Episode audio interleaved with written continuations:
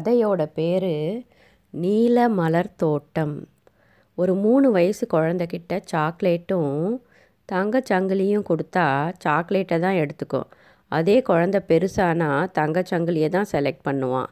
அதுபோல் மனுஷனோட வாழ்க்கையில் என்னென்ன முக்கியம் எது முக்கியமாக தேவை அப்படிங்கிறத காலமும் சூழ்நிலையும் தான் நிர்ணயிக்குது. இந்த கதையில் நந்தகோபால்னு ஒருத்தர் இருக்கார். வட்டிக்கு கடன் கொடுக்குற தொழிலை செஞ்சுக்கிட்டு இருக்காரு. அவங்க அப்பா தாத்தாலாம் அதை தான் செஞ்சாங்க. அதனால் அவரும் அதையே செஞ்சுக்கிட்டு இருக்காரு. நல்ல வசதி இருக்குது சொத்து பணம் எல்லாம் அதிகமாகவே இருக்குது அவரும் ரொம்ப மோசமானவர் கிடையாது. சின்ன சின்ன உதவிகளை செய்வார். அவரோட மனைவி பேர் நீலா. அவங்க ரொம்ப அழகுணர்ச்சி மிக்கவங்கன்னு சொல்லலாம். வீட்டை ரொம்ப அழகாக சுத்தமாக வச்சுருப்பாங்க. தோட்டத்தை செடிகளை வைக்கும்போதே கலர் கலராக பூச்செடிகளை ஒவ்வொரு பகுதியில் அழகழகாக வைப்பாங்க. அவங்களுக்கிட்ட ஒரு பனிப்பெண் இருக்கா? அவள் பேர் சுனிதா. அவளை பனிப்பெண்ணுன்னு சொல்கிறத விட அவங்களோட உயிர் தோழினே சொல்லலாம். அந்த அளவுக்கு ரெண்டு பேரும் ரொம்ப க்ளோஸ் ஃப்ரெண்ட்ஸாகவே பழகுவாங்க. அவங்களோட ஒரே பையன் ரத்னா வெளிநாட்டில் ரெண்டு வருஷங்களாக மேல் படிப்பை படிச்சுட்டு வீட்டுக்கு இப்போ தான் வந்திருக்கான். வந்து ஒரு வாரம் ஆகுது. தொடர்ந்து அவனுடைய பழைய நண்பர்கள் பெண் தோழிகள் அவங்கள போய் பார்க்கறது ஃபோனில் சேட் பண்ணுறது இரவெல்லாம் படங்கள் பார்க்குறது இப்படி அவன் பிஸியாகவே இருக்கான். அவங்க அம்மா கிட்ட உட்காந்து அவனால் ஒரு ரெண்டு மணி நேரம் கூட தொடர்ந்து பேச முடியல. அம்மா வெயிட் பண்ணுமா? எனக்கு கொஞ்சம் நேரம் கொடு. என் ஃப்ரெண்ட்ஸ் எல்லாம் ஃபஸ்ட்டு போய் பார்த்துட்டு அவங்கெல்லாம் இப்போ எப்படி இருக்காங்க? என்ன பண்ணிக்கிட்டு இருக்காங்க? யார் யார் எந்தெந்த வேலைக்கு போயிருக்காங்க? இதெல்லாம் நான் பார்த்து தெரிஞ்சுக்கணும் இல்லைம்மா. இனிமே என்ன? இங்கே தானே இருக்க போகிறேன் உன் கையால் தான் சாப்பிட போகிறேன் அப்படின்னு அவங்க அம்மாவோட கன்னத்தை அன்பாக தட்டிட்டு ஃப்ரெண்ட்ஸுங்களோட வெளியே போயிடுவான். சில நேரங்களில் அவனோட ஃப்ரெண்ட்ஸை வீட்டுக்கு கூட்டிகிட்டு வருவான். நீலா நல்லா அன்பாக கவனிப்பாங்க. இருந்தாலும் தன்னோட பிள்ளைக்கிட்ட நேரத்தை செலவிட முடியலையேன்னு அவங்களுக்கு ஒரு ஏக்கம் இருந்துக்கிட்டு தான் இருக்குது இந்த முறை சுனிதா சொல்லியே சொல்லிட்டா தம்பி நீங்கள் பண்ணுறது நல்லாவே இல்லை. அக்கா உங்களுக்காக ஆசாசியாக தான் கையாலேயே சமைச்சிட்டு காத்துக்கிட்டு இருக்காங்க. நீங்கள் வெளியே சாப்பிட்டுட்டேன்னு சொல்கிறீங்க இதெல்லாம் நல்லது இல்லை பார்த்துக்கோங்க அப்படின்னு சுனிதாவும் சொல்கிறா மணி இரவு ஒன்பது இருக்கும் ரத்னா தன்னோட நண்பர்களோட அவங்க வீட்டில் வீடியோ கேம்ஸ் விளையாடிக்கிட்டு இருக்கான். ஒரே கூச்சலும் சந்தோஷமுமாக இருக்குது அப்பா அவனுக்கு ஃபோன் வருது. அவங்க அப்பா ரொம்ப பதட்டமாக பேசுகிறாரு வீட்டுக்கு இப்போவே வா அப்படின்னு ரத்னா கிட்ட சொல்கிறாரு அவங்க அப்பாவோட குரலை இப்படியாமல் கேட்டதே இல்லை. உடனே வண்டியை எடுத்துக்கிட்டு வேகமாக வீட்டுக்கு போகிறான் வீட்டுக்கு போகும்போதே பார்த்தா வழியெல்லாம் கூட்டமாக இருக்குது வீட்டுக்குள்ளே நுழையும் போது இன்னும் அதிகமான கூட்டம் இருக்குது. பார்த்தா அவங்க அம்மாவை நடு ஹாலில் படுக்க வச்சுருக்காங்க. தலையில் கட்டு போட்டுருக்கு. அவனுக்கு ஒன்றுமே புரியலை. சுனிதா அழுதுகிட்டு ஓடி வந்து சொல்கிறா தம்பி நான் வீட்டில் தான் இருந்தேன். கீழே இருந்தேன் அம்மா பால்கனிக்கு மாடிக்கு போனாங்க. அந்த முல்லை கொடியிலேருந்து தினமும் தான் பூ பறிப்பாங்க. இன்றைக்கும் அப்படி தான் பூ பறிச்சுக்கிட்டு இருந்தாங்க. திடீர்னு தொப்புன்னு ஒரு சத்தம் கேட்டுது. ஓடி போய் கீழே பார்த்தேன். அம்மா கீழே விழுந்து கிடந்தாங்க. உடனே அப்பாவுக்கு ஃபோன் பண்ணி சொல்லி டாக்டர்கிட்ட கொண்டு போய் எல்லாம் தலையில் கட்டு போட்டு எல்லாமே நடந்துருச்சு தம்பி என்னன்னே எனக்கு சொல்கிறதுக்கு புரியல. என்னால் ஒன்றும் சொல்கிறதுக்கு இல்லை. அம்மாவோட உயிர் இப்போ இல்லை அப்படின்னு அவ ஓன்னு அழறா. இவனுக்கு தலையில் இடியே விழுந்தா மாதிரி இருக்குது இவ்வளவு சீக்கிரம் இந்த வாழ்க்கை இப்படி ஒரு கொடுமையை நமக்கு பண்ணிடுச்சேன்ட்டு அவன் துடிச்சு போகிறான் அதுக்குள்ளே அவங்க அப்பாவோட நிலமையை நினச்சி பார்க்கும்போது அவனோட வேதனைக்கு அளவே இல்லை. அப்படியே ஒரு பத்து நாள் போயிடுச்சு. எப்படி போச்சுன்னே தெரியல. சுனிதா தான் நந்தகோபாலையும் ரத்னாவையும் நல்லபடியாக கவனிச்சுக்கிட்டு இருக்கா. இப்போது ரத்னா தன்னோட மனசை தேத்திக்கிட்டு அம்மா மேலேருந்து விழுந்த அந்த பால்கனியை போய் பார்க்குறான். அந்த முல்லை கொடி அவ்வளவு பிரம்மாண்டமாக வளர்ந்துருக்கு. அதில் முல்லை பூக்கள் வானத்து நட்சத்திரங்கள் போல் அழகாக ஜொலிச்சுக்கிட்டு ரத்னாவை பார்த்து சிரிக்கிற மாதிரி இருக்குது அங்கேருந்து கீழே போய் பார்க்குறான் அவங்க அம்மா விழுந்த இடத்த. மனசு அப்படியே நொறுங்கி போச்சு அவனுக்கு. தொடர்ந்து சுற்றி பார்க்குறான். அங்கே எல்லாம் அழகழகான பூச்செடிகளை அவங்க அம்மா ஆசாசியாக வச்சுருக்காங்க. இப்போது அவங்க அம்மாவுடைய ம முகத்தை நினச்சி பார்த்துக்கிறான் அவன். அம்மாவோட முகம் எப்படி இருந்தது? இப்படி நம்ம நம்மளோட வாழ்க்கையில் ஒரு பெரிய தவறை செஞ்சிட்டோமே. எவ்வளவு ஆசாசியாக நம்மக்கிட்ட அம்மா வந்து ஒவ்வொரு முறையும் பேச வரும்போது அம்மா அப்புறம் பேசலாமா? அப்படின்னு தட்டி கழிச்சிட்டேன். அவங்க முகத்தில் இருந்த ஏமாற்றத்தை இப்போ அவன் நினச்சி பார்த்துக்கிறான். அதனால் ஒரு பிரயோஜனமும் இல்லை. இருந்தாலும் அவன் மனசால் அதை தாங்கிக்கவே முடியலை. அவங்க அம்மாவுக்காக ஏதாவது செய்யணும்னு நினைக்கிறான். சுனிதா வந்து நிற்கிறா தம்பி நான் சொல்கிறேன்னு கோச்சிக்காதீங்க. அம்மாவுக்கு பூச்செடிகள்னால் ரொம்ப பிடிக்கும். இந்த இடத்துல ஒரு பூந்தோட்டம் அமைக்கணும்னு ரொம்ப ஆசைப்பட்டுச்சு அது. ஏகப்பட்ட பூச்செடிகளை அங்கே கூட இன்னும் வாங்கி வச்சுருக்கு பாருங்கள் அப்படின்னு சுனிதா சொல்லிக்கிட்டு இருக்கும்போதே அப்பா கடையில் வேலை செய்கிற மூர்த்தி வந்து ரத்னா கிட்ட சொல்கிறாரு தம்பி பத்து நாளாக வட்டி கணக்கெல்லாம் பார்க்காம கிடக்குது. அப்பாவால் இனிமேல் முடியாது. நீங்கள் தான் கடைக்கு தினமும் வந்து கணக்கு வழக்குகளை கவனிக்கணும். அப்படின்னு. உடனே ரத்னா யோசிக்கிறான். அதை பார்த்த மூர்த்தி கேட்குறாரு ஏன் தம்பி வட்டி கடையில் வந்து உட்கார்றதுக்கு அசிங்கமாக இருக்கா? அப்படின்னு. உடனே ரத்னா தீர்க்கமாக சொல்கிறான் எனக்கு அசிங்கன்ட்டு எதுவும் இல்லை சார். ஏன்? பேங்க்கில் கடன் கொடுத்து வட்டி வசூலிக்கிறது இல்லையா? நாம் இதே ஊரில் இருக்கோம் இங்கே இருக்க மக்களுக்கு நம்மக்கிட்ட இருக்க பணத்தை அவசரத்துக்கு உதவி செஞ்சு நியாயமான வட்டியை தானே வசூலிக்கிறோம். இதுவும் ஒரு தொழில் தானே? அப்படின்னு சொல்கிறான் அது மட்டும் இல்லாமல் அடுத்த நாளிலிருந்து வட்டி கடைக்கு வந்து எல்லா கணக்கு வழக்குகளையும் ரத்னா கவனிச்சுட்டு ஒரு அஞ்சு கடன் வாங்கின விவசாயிகளை மட்டும் வர சொல்கிறான் வர சொல்லி அவங்கக்கிட்ட அவங்களுடைய கடன் பத்திரத்தை திருப்பி கொடுத்துட்றான். அவங்க ஒன்றும் புரியாமல் இவனை பார்க்கும்போது சொல்கிறான் எனக்கு ஒரு உதவி நீங்கள் செய்யணும். எங்கள் அம்மா பூந்தோட்டம் அமைக்கணும்னு ரொம்ப ஆசைப்பட்டாங்க. அந்த நீர்வீழ்ச்சிக்கு பக்கத்தில் எங்களோட லேண்ட் ஒன்று இருக்குது அதில் ஒரு பெரிய பூந்தோட்டத்தை உருவாக்கணும்னு நான் ஆசைப்பட்றேன். கடனை தள்ளுபடி பண்ணிட்ட சந்தோஷத்தில் அந்த அஞ்சு பேரும் ரத்னாவுக்கு நீலா பூந்தோட்டம் அப்படிங்கிற அந்த தோட்டத்தை உருவாக்குறதுக்கு ரொம்ப ஆசையாக உதவி செய்கிறாங்க அந்த பூந்தோட்டம் மிக பிரம்மாண்டமாக உருவாகிக்கிட்டு இருக்குது சில வருடங்கள் ஆயிடுச்சு. இப்போ நீலா பூந்தோட்டத்தில் பூக்கள் மிக ரம்மியமாக பூத்து குலுங்கிக்கிட்டு இருக்கு. அங்கு ஏகப்பட்ட பறவைகள் பட்டாம்பூச்சி வண்டு தேனீக்கள்னு அப்படியே அந்த பகுதியே ஒரு சொர்க்கம் போல் இருக்குது ஒரு மிக சிறந்த பொழுதுபோக்கு பகுதியாக இருக்குது வயதானவர்களும் சின்ன குழந்தைங்களும் அந்த இடத்துக்கு ஆசாசியாக வந்து விளையாடுறது நடைப்பயிற்சி செய்கிறதுன்னு ரொம்ப சந்தோஷமாக இருக்காங்க. அங்கே வர்றதுக்கு ஒரு கண்டிஷனும் கிடையாது. பூச்செடிகளை மட்டும் தொடவே கூடாது. அது மட்டும்தான். இப்போது ரத்னாவுக்கு திருமணம் ஆயிடுச்சு தன்னோட நிறை மாத கர்ப்பிணியான மனைவியையும் அப்பாவையும் பூந்தோட்டத்துக்கு கூட்டிக்கிட்டு வந்திருக்கான். சின்ன சின்ன குழந்தைகள்லாம் ரொம்ப சந்தோஷமாக எதிரில் விளையாடிக்கிட்டு இருக்காங்க. அப்போ நந்தகோபால் சொல்கிறாரு எனக்கு என்னவோ உன்னுடைய மனைவிக்கு பெண் குழந்தை தான் பிறக்கணும்னு ரொம்ப ஆசையாக இருக்குது அப்படின்னு. உடனே ரத்னா பொண்ணே பிறக்கட்டும் அப்படின்னு மனசார வேண்டிக்கிட்டு வானத்தை பார்க்குறான். வானம் நீளமாக மிக ரம்யமாக அழகாக இருக்குது Hey, that was my goodie story. How was my goodie story? That was my goodie story. How was my goodie story? Just awesome now.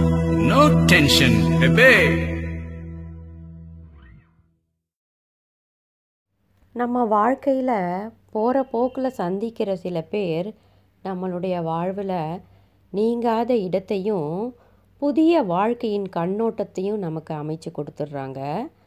சுப்புலக்ஷ்மின்னு ஒரு பத்து வயசு சின்ன பொண்ணு இருக்கா. அவள் அஞ்சாம் கிளாஸ் படிச்சுக்கிட்டு இருக்கா. அவள் ஒரு கர்நாடிக் பாட்டு ஒன்று அவங்க அம்மா ராஜிக்கிட்ட பாடி காமிச்சிக்கிட்டு இருக்கா. அப்போது அவளை அறியாமல் ஒரு மியூசிக் நோட்டை தப்பாக பாடிடுறா. அவள் முதுகில் பளியர்னு ஒரு அடி விழுகுது. வழியால் துடிச்சு போயிடுறா. திரும்பி பார்த்தா அவங்க அப்பா குருமூர்த்தி அங்கே நின்றுக்கிட்டு இருக்காரு கோபமாக நேராக அவரோட ரூமுக்கு போயிடுறாரு. இப்போ சுபுலக்ஷ்மி முதுகில் வலியாலும் மனசில் வேதனையாலும் விம்மி அழுதுகிட்டே அவங்க அம்மாவை கட்டி பிடிச்சிக்கிறா. இப்போ ராஜி பாப்பாவை சமாதானப்படுத்திட்டு குருமூர்த்தியோட ரூமுக்கு வராங்க. குழந்தைய ஏன் இப்படி அடிக்கடி அடிக்கிறீங்க? வாயில் சொன்னால் தெரிஞ்சுப்பா இல்லையா? அப்படின்னு சொல்கிறாங்க அதுக்கு குருமூர்த்தி சொல்கிறாரு அடிக்காமல் எப்படி அவள் நல்லா வளருவா? நான் எங்கள் அப்பா தாத்தா எல்லார்கிட்டேயும் எவ்வளோ அடி வாங்கியிருப்பேன்? அடித்தாதான் சங்கீதத்து மேலே அவளுக்கு ஒரு பயம் வரும். பயம் வந்தாதான் பக்தி வரும் அப்படின்னு சொல்கிறாரு ராஜி நினச்சிக்கிறா இவர்கிட்ட பேசி புரிய வைக்க முடியாது. சண்டை தான் வரும் அப்படின்னு. சுப்புலக்ஷ்மியை ஒரு மியூசிக் ஸ்கூலில் சேர்த்து விட்டுருக்காங்க. அந்த ஸ்கூலில் பாடங்கள் கூட நல்ல பாட்டு மியூசிக் இன்ஸ்ட்ருமெண்ட் வாசிக்கிறது எல்லாமே ஒரே இடத்துல சொல்லி கொடுத்துருவாங்க. அந்த ஸ்கூலுக்கு டெய்லி அவங்க அப்பா தான் அவளை கொண்டு போய் விடுவாங்க. மாலையில் அவளை காரில் கூட்டிக்கிட்டு வந்துடுவார் ஒரு நாள் சுப்புலக்ஷ்மி பள்ளி முடிஞ்சு அவங்க அப்பாவுக்காக வெயிட்டிங் ரூமில் காத்துக்கிட்டு இருக்கா.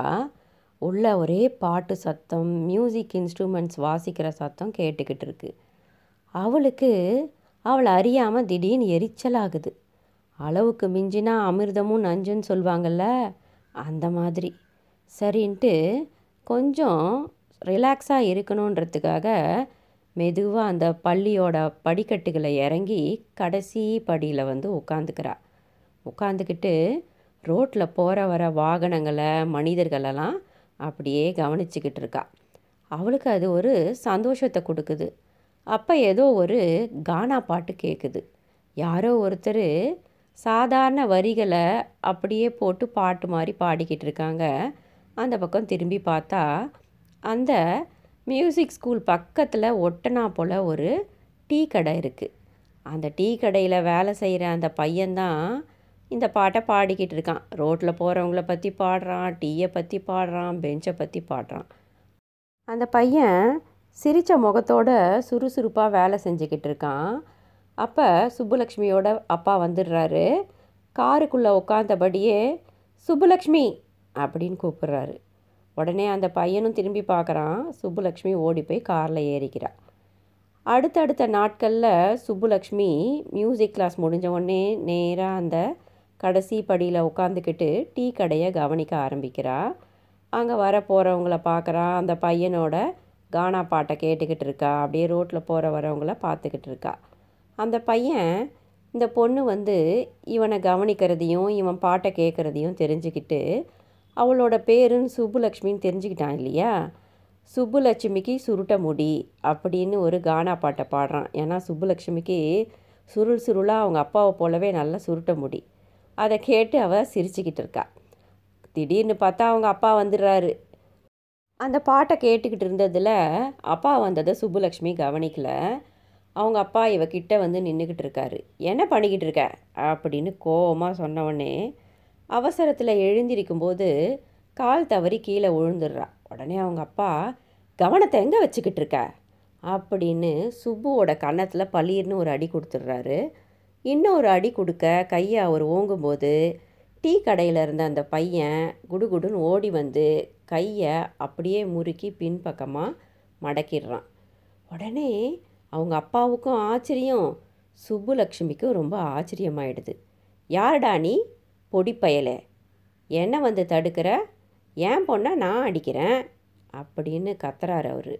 உடனே அந்த பையன் சொல்கிறான் சார் யாருக்கும் குழந்தைகளை அடிக்கிறதுக்கு ரைட்ஸ் கிடையாது. நீங்கள் அப்பாவாக கூட இருக்கலாம். நீங்கள் அவளை அடிக்கக்கூடாது. அது மட்டும் இல்லை பொது இடத்துல அடிக்கிறது எவ்வளவு பெரிய தவறான செயல்னு உங்களுக்கு தெரியலையா சார் அப்படின்றான். டேய் எட்ட போடா அப்படின்னு அவர் கோவமாக கத்துறாரு. உடனே அந்த பையன் கிட்ட வந்து முட்டி நிற்கிறான் இவன்கிட்டலாம் பேச முடியாது. வாமா அப்படின்னு சுப்புவோட கையில் பிடி கையை பிடிச்சி இழுத்துக்கிட்டு அவர் ஃபாஸ்ட்டாக காரில் ஏறி போயிடுறாரு. காரில் போகும்போது சுப்புலக்ஷ்மி அந்த டீ கடை பையனை நினச்சி பார்க்குறா என்னோடய வயசு தான் இருக்கும் போல இருக்கு. ஆனால் இவ்வளவு பெரியவரை எவ்வளவு தைரியமாக எதிர்த்து நியாயத்தை பேசுகிறான் நம்ம அம்மாவை தவிர நம்மளை அடிக்கும்போது வேற யாருமே எதிர்த்து கேட்டதில்லை அப்படின்னு மனசில் சந்தோஷப்பட்டுக்கிறாள் அடுத்த நாள் மியூசிக் ஸ்கூலுக்கு போயிருந்தபோது மாலை நேரத்தில் அவளோட மியூசிக் டீச்சர் அவளை கூப்பிடுறாங்க. கூப்பிட்ட உடனே கிட்ட போகிறா மியூசிக் டீச்சர் சொல்கிறாங்க உங்கள் அப்பாவுக்கு கச்சேரியில் லேட் ஆகிடுமா அதனால் பள்ளி முடிஞ்சு போகும்போது நீ மெதுவாக நடந்து வீட்டுக்கு போயிடுவியாம். சரியா? பத்திரமா பார்த்துப்போ. யார்கிட்டேயும் பேசாமல் நேராக வீட்டுக்கு போ அப்படின்னு டீச்சர் சொல்கிறாங்க சரின்னு தலையாட்டிட்டா. இப்போது வகுப்பு முடிஞ்ச உடனே அவ எல்லா படிகளையும் இறங்கி வந்து அந்த டீ கடையை பார்க்குறா. அந்த பையன் ஏதோ வேலை செஞ்சுக்கிட்டு இருக்கான். அவன்கிட்ட எப்படி பேச்சு கொடுக்கறதுன்றது மாதிரி டீ கடை வாசலில் நின்றுக்கிட்டு இருக்கா சுப்புலக்ஷ்மி. உடனே அந்த பையன் கிட்ட வந்து என்ன இன்னைக்கு உங்கள் அப்பா வரலையா? சூடாக பப்ஸு போட்டிருக்கு. சாப்பிட்றியா? அப்படின்னு கேட்குறான் என்கிட்ட காசு இல்லையே அப்படின்னு சுப்பு சொல்கிறா அப்புறமா கொடுத்துக்கோ. வா வந்து பெஞ்சில் உட்காரு அப்படின்னு சொல்லி உட்கார வச்சு அந்த பப்ஸை கொடுக்குறான். அந்த பப்ஸை சாப்பிட்டுக்கிட்டு இருக்கும்போது சொல்கிறான் நீ வந்து உங்கள் அப்பா அடிக்கும்போது அப்படியே கம்முன்னு இருக்காத. ஒரு அடி அடித்த உடனேவே நீ அப்பா அடிக்காதீங்கன்னு எதிர்த்து சொல்லியிருக்கணும். அடுத்த அடியும் வாங்கிக்கிறதுக்கு ரெடியாக நின்றுக்கிட்டு இருக்க.